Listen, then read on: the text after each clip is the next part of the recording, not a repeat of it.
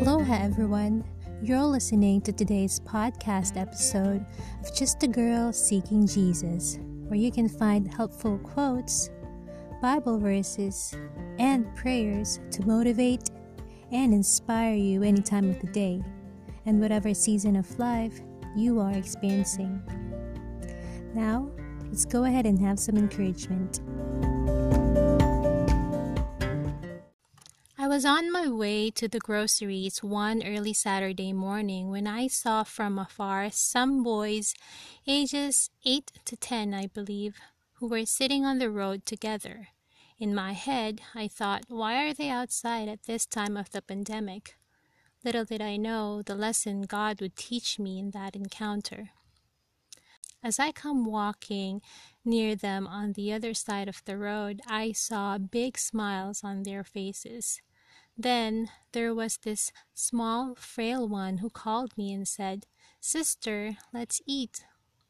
So I stopped by and my heart melted. There were six of them, and they had this small blanket that they sat down to with some food in a plastic bag. They had their mask taken off and were taking shades from the trees, enjoying the view of the mountain. I said, thank you to the offer.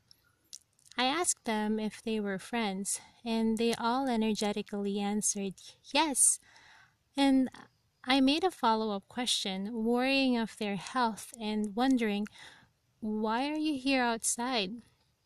Again, this bright, cheerful one from their group replied, We are having a picnic. I said, Wow, that's very nice. What do you have for a picnic? And then another boy said, Just sardines and rice.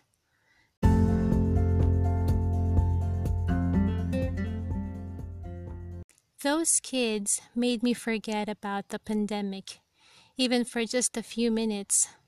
They don't have much food for their picnic, but they were very happy to enjoy sharing it with their friends, like they were a family having a real picnic without the threats of any COVID 19 virus.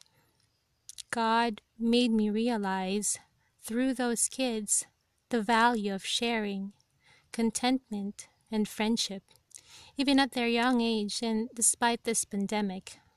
Once again, I feel blessed and humbled with that encounter.